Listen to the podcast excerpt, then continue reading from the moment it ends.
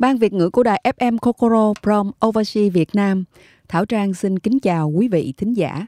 Chương trình thứ 6 ngày 2 tháng 9 năm 2022 sẽ gồm những bản tin như sau. Ở phần tin Việt Nam là Báo du lịch Canada chọn Vịnh Hạ Long là top 5 điểm đến đẹp nhất thế giới năm 2022 và xây dựng sân bay Long Thành chi hơn 26 tỷ đồng hỗ trợ người dân tạm cư. Ở phần tin thế giới sẽ là bản tin giải oan cho kỹ. WHO kêu gọi đặt tên mới cho bệnh đậu mùa khỉ. Và Trung Khánh ra lệnh lập tức đóng cửa các nhà máy trong 8 ngày. Ở phần du lịch và ẩm thực, bên du lịch sẽ là làng chài Inenofunaya và ở phần ẩm thực sẽ là những món ăn nhất định bạn phải thử khi đến Kyoto. Kết thúc chương trình sẽ là bản tin hộ chiếu quyền lực nhất thế giới năm 2022 là ba nước châu Á dẫn đầu. Và sau đây là phần tin chi tiết. Tin Việt Nam, báo du lịch Canada chọn Vịnh Hạ Long là top 5 điểm đến đẹp nhất thế giới năm 2022. Ngày 13 tháng 8 trên trang The Travel đưa danh sách top 10 điểm đến đẹp nhất năm 2022 trên khắp thế giới, bao gồm những danh lam thắng cảnh như là vách đá, hồ băng, ngôi làng cổ, bãi biển đẹp, công viên quốc gia vân vân. Mỗi quốc gia đều có những kỳ quan đáng kinh ngạc và độc đáo. Nếu đang phân vân không biết đến nên tới địa điểm nào tiếp theo, hãy tham khảo danh sách những địa điểm, những địa điểm nổi bật nhất thế giới này. Trang này bình luận. Trong danh sách do báo Canada đưa ra, Vịnh Hạ Long của Việt Nam đứng ở vị trí số 5 với những lời nhận xét có cánh. Nằm ở phía đông bắc Việt Nam, được UNESCO công nhận là di sản thế giới. Vịnh Hạ Long gồm 1.600 hòn đá, hòn đá đảo đá vôi hoang sơ, nổi bật trên mặt biển xanh ngắt, đôi khi được che phủ dưới làn sương mù kỳ bí. The Travel tư vấn cách tốt nhất để trải nghiệm nơi này là đi trên những chiếc thuyền nhỏ, chèo qua những danh lam thắng cảnh nổi bật trên vịnh.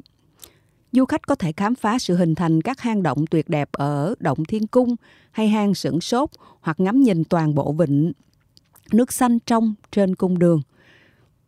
Trang này viết, Đứng thứ nhất trong danh sách này là công viên quốc gia Trương Gia Giới ở tỉnh Hồ Nam, Trung Quốc. Nơi đây được giới thiệu là nguồn cảm hứng cho bộ phim Avatar. Công viên rộng 4.810 hecta được hình thành bởi hàng trăm cột đá sa thạch cao chót vót, quanh năm được bao phủ trong lớp mây mù tạo cảm giác như lơ lửng bồng bềnh trốn tiên giới. Khu thắng cảnh Nguyên Gia Giới có ngọn núi đá cao 150 m mang tính biểu tượng của công viên, nơi có hệ thống thang máy bay long đưa du khách lên đỉnh ngắm nhìn toàn cảnh. Cũng trong danh sách này, Angkor Wat của Campuchia xếp ở vị trí thứ 4, cao hơn Vịnh Hạ Long một bậc. Các địa điểm nổi tiếng khác được liệt kê trong danh sách gồm Veni của Italy, vườn quốc gia Yellowstone của Mỹ, Santorini của Hy Lạp, Sala de Uyuni của Bolivia và Patagonia của Chile, đảo Bora Bora của, của thuộc Pháp, vườn quốc gia Pap của Canada. Xây dựng sân bay Long Thành chi hơn 26 tỷ đồng hỗ trợ người dân tạm cư. Ngày 15 tháng 8, Ủy ban Nhân dân huyện Long Thành, tỉnh Đồng Nai cho biết, đến nay các cơ quan chức năng của địa phương đã chi hơn 26 tỷ đồng hỗ trợ tiền thuê nhà tạm cư cho gần 1.280 trường hợp phải di dời, nhường đất để nhà nước xây dựng sân bay Long Thành. Đại diện huyện Long Thành, chính sách hỗ trợ tạm cư cho người dân có đất bị thu hồi thuộc dự án sân bay Long Thành được triển khai từ cuối năm 2021 Tiền hỗ trợ tạm cư được chi theo hộ, trong đó những không những hộ không quá 5 nhân khẩu nhận hỗ trợ 20 triệu đồng một hộ, hộ quá 5 nhân khẩu mỗi nhân khẩu tăng thêm được hỗ trợ thêm 2,5 triệu đồng. Tiền tạm cư là để hỗ trợ các hộ đã được xét tái định cư nhưng chưa hoàn thành xây dựng nhà tại khu tái định cư Lộc An, Bình Sơn, giúp người dân có thể trang trải chi phí nhà trọ trong thời gian chờ đợi đến nơi ở mới. Ngay sau khi nhận tiền hỗ trợ tạm cư, dù chưa xây xong nhà mới, nhưng các hộ đã di dời, chuyển ra khỏi vùng dự án bàn giao mặt bằng cho ngành chức năng. Điều này không chỉ giúp đẩy nhanh tiến độ giải phóng mặt bằng sân bay Long Thành mà còn đảm bảo an toàn cho người dân bởi khu vực dự án nay đã thành đại công trường, máy móc hoạt động liên tục, đường xá đi lại bị chia cắt. Để xây dựng sân bay Long Thành, nhà nước phải thu hồi hơn 5.000 hecta đất của khoảng 5.500 hộ, tương đương 7.000 trường hợp và của nhiều tổ chức. Đến nay, ngành chức năng đã phê duyệt phương án bồi thường hỗ trợ cho hơn 6.500 trường hợp, trong đó có hàng nghìn trường hợp đã được bốc thăm, cấp đất tái định cư tại khu tái định cư Lộc An, Bình Sơn, khoảng 1.000 trường hợp đã xây dựng nhà chuyển đến khu tái định cư sinh sống. Và tiếp theo là phần tin thế giới.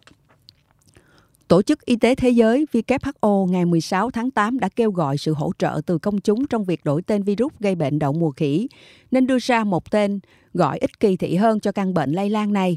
Trả lời báo chí, người phát ngôn WHO Fadela Chaib cho hay bệnh đậu mùa ở người đã được đặt tên trước khi có các quy trình tốt nhất.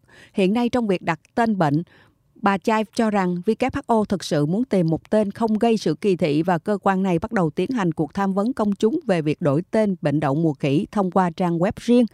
Trong nhiều tuần qua, WHO đã lên tiếng lo ngại về tên của virus gây bệnh đậu mùa khỉ tuần xuất hiện trên toàn thế giới vào tháng 5 vừa qua. Giới chuyên gia cảnh báo rằng tên này có thể gây kỳ thị đối với loài linh trưởng, trong khi loài động vật này không liên quan nhiều với sự lây lan của bệnh tại châu Phi. Chẳng hạn như mới đây tại Brazil đã có báo cáo về vụ người tấn, người dân tấn công khỉ do lo sợ dịch bệnh. Trùng Khánh ra lệnh lập tức đóng cửa các nhà máy trong 8 ngày à, chính quyền trùng thành phố Trùng Khánh đã yêu cầu các nhà máy tạm ngừng hoạt động cho đến ngày 24 tháng 8 để tiết kiệm năng lượng sau khi nhu cầu điện tăng vọt trong đợt nắng nóng. Theo tỉnh, theo bước tỉnh Tứ Xuyên, Trùng Khánh đang kiểm soát việc sử dụng điện ở Lương Giang và nhiều khu vực khác sau khi đợt nắng nóng khắc nghiệt dẫn đến nhu cầu sử dụng quạt và điều hòa không khí gia tăng đáng kể, theo Nikkei Asia. Trước đây, chính quyền thành phố chỉ yêu cầu các nhà máy ngừng sản xuất trong thời gian cao điểm. Tuy nhiên, tình hình trở nên nghiêm trọng đến mức việc các nhà máy ngừng hoạt động được cho là cần thiết. Chính quyền địa phương cho biết nhiều khu vực ở Trùng Khánh trải qua mức nhiệt cao trên 40 độ C. Trùng Khánh có rất nhiều nhà máy sản xuất ô tô và máy tính. Việc đóng cửa các nhà máy này có thể ảnh hưởng đến nguồn cung trong nước và quốc tế.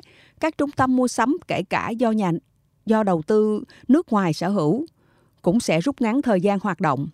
Trong khi đó, tỉnh Tứ Xuyên lân cận cũng đang rơi vào tình trạng thiếu điện nghiêm trọng. Giới chức Tứ Xuyên đã ra lệnh cho hầu hết nhà máy ngừng sản xuất cho đến ngày 20 tháng 8 để giảm bớt tình trạng thiếu điện trong khu vực. Trung Quốc đang phải đối mặt với đợt nắng nóng gay gắt trong vòng 6 thập kỷ, với nhiệt độ lên tới 40 độ C. Ở hàng chục thành phố, nắng nóng gay gắt đã khiến nhu cầu sử dụng điện tăng đột biến gây áp lực lên lưới điện. Hạn hán cũng làm cạn kiệt mức lượng mức sông làm giảm lượng điện sản xuất tại các nhà máy thủy điện. Ở phần du lịch hôm nay, Trang sẽ giới thiệu đến quý vị làng chài Inofunaya, một veni bình yên của Nhật Bản. Ngôi làng nhỏ bình yên Inefuno Inenofunaya sở hữu bức tranh thiên nhiên thơ mộng sẽ làm bạn siêu lòng.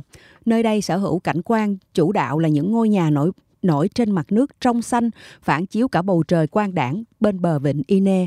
Với khung cảnh hữu tình này, bạn sẽ dễ dàng liên tưởng đến thành phố Venice lãng mạn của nước Ý. Làng chài Ine no Funaya đến nay vẫn có nguồn thu nhập chính là săn bắt cá. Bất chấp đô thị hóa ngày một gia tăng, Ineno Funaya vẫn giữ nguyên không khí thật rõ rệt của một làng chài Nhật Bản xa xưa như chưa từng bị mai một. Trong tiếng Nhật, Funaya có nghĩa là nhà thuyền, đúng với tên gọi của ngôi làng. Ở đây có hơn 200 nhà thuyền im lìm nằm nối tiếp nhau dọc theo bờ vịnh Ine. Nhà thuyền được xây dựng bằng gỗ theo phong cách truyền thống, bao gồm nhà ở, nhà kho và gara thuyền để buộc tàu ở dưới.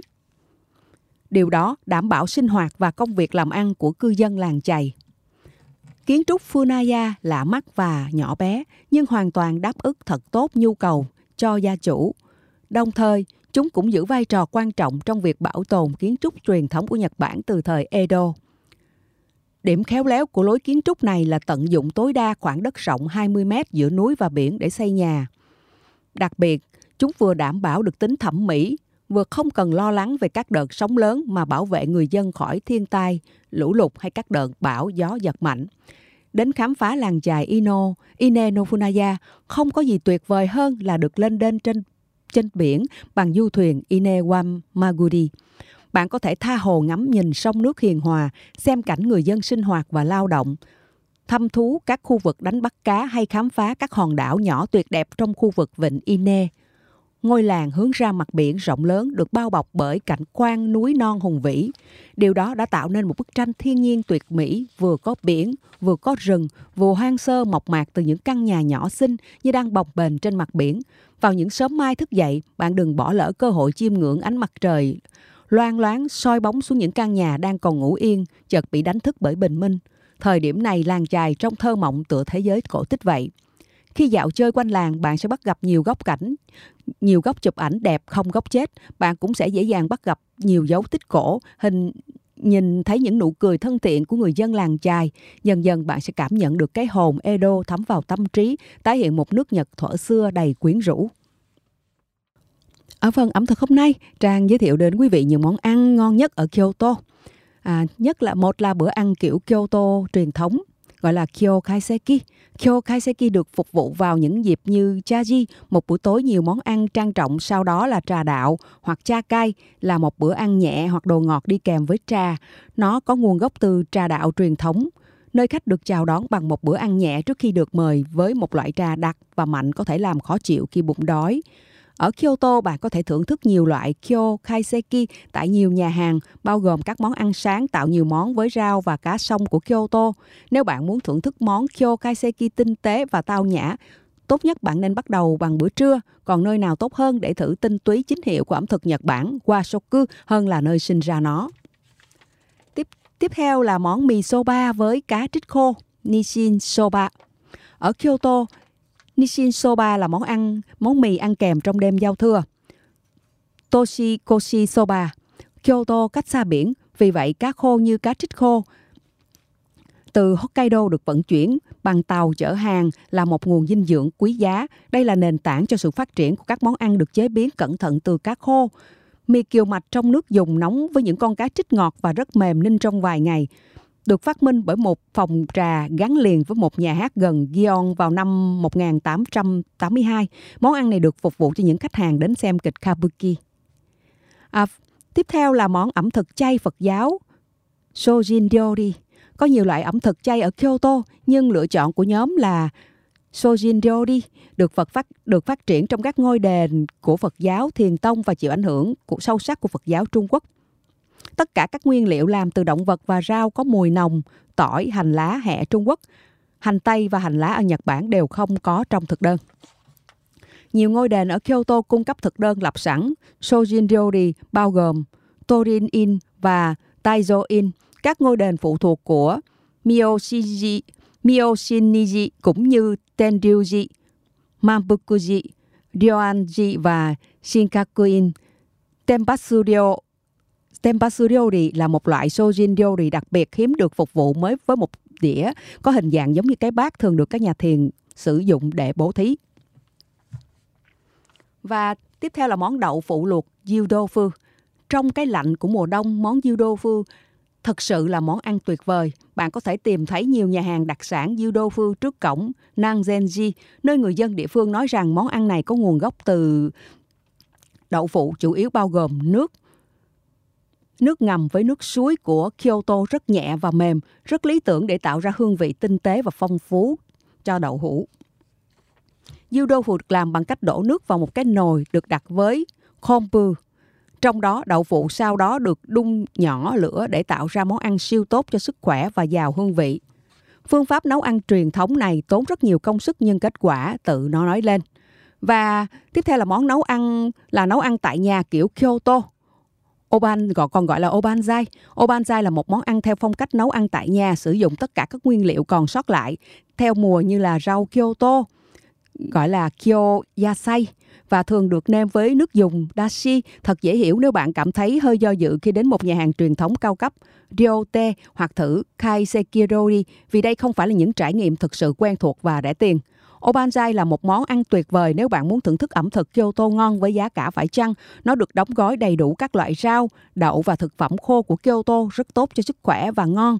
Nhiều nhà hàng ở Obanzai cũng cung cấp những món ăn này trên đĩa xếp trên quầy, vì vậy bạn có thể chọn bất cứ món gì mình thích.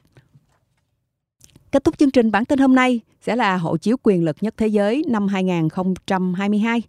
Theo CNN, Nhật Bản đã vượt qua Singapore và Hàn Quốc để dẫn đầu bảng xếp hạng hộ chiếu quyền lực nhất thế giới của công ty tư vấn cư trú và quốc tịch toàn cầu. Công nhân Nhật Bản được miễn thị thực tới 193 điểm đến trên khắp thế giới, nhiều hơn một điểm đến so với hai nước còn lại. Tuy nhiên, do phản ứng thận trọng hơn của châu Á đối với COVID-19, công dân các nước này ít có khả năng sử dụng quyền tự do đi lại hơn người châu Âu hoặc châu Mỹ. Theo thống kê mới nhất của Hiệp hội Vận tải Hàng không Quốc tế, nhu cầu của khách quốc tế đối với việc đi lại bằng đường hàng không ở khu vực châu Á, Thái Bình Dương vẫn chưa bằng 1 phần 5 trước mức đại dịch. Trong khi đó, thị trường châu Âu và Bắc Mỹ đã phục hồi khoảng 60% so với trước đây. Đứng sau ba quốc gia châu Á trên bảng xếp hạng là các nước châu Âu, Đức và Tây Ban Nha với 190 điểm đến. Tiếp theo là Phần Lan, Italia, Luxembourg với 189 điểm đến. Áo, Đan Mạch và Hà Lan, Thụy Điển đều đứng ở vị trí thứ 5, trong khi Pháp, Ireland, Bồ Đào Nha và Vương quốc Anh đứng ở vị trí thứ 6. New Zealand và Mỹ xuất hiện ở vị trí thứ 7, cùng với Bỉ, Na Uy và Thụy Sĩ. Công dân Afghanistan một lần nữa lại đứng cuối bảng xếp hạng khi chỉ có thể tiếp cận 27 quốc gia mà không cần xin thị thực trước. Chương trình đến đây là kết thúc. Cảm ơn quý vị đã theo dõi lắng nghe chương trình của Trang. Mọi liên lạc xin gửi về kokoro.gb. Muốn nghe lại chương trình hãy liên lạc đến radico.gb. Chào tạm biệt quý vị và hẹn gặp lại chương trình thứ sáu tuần sau nhé.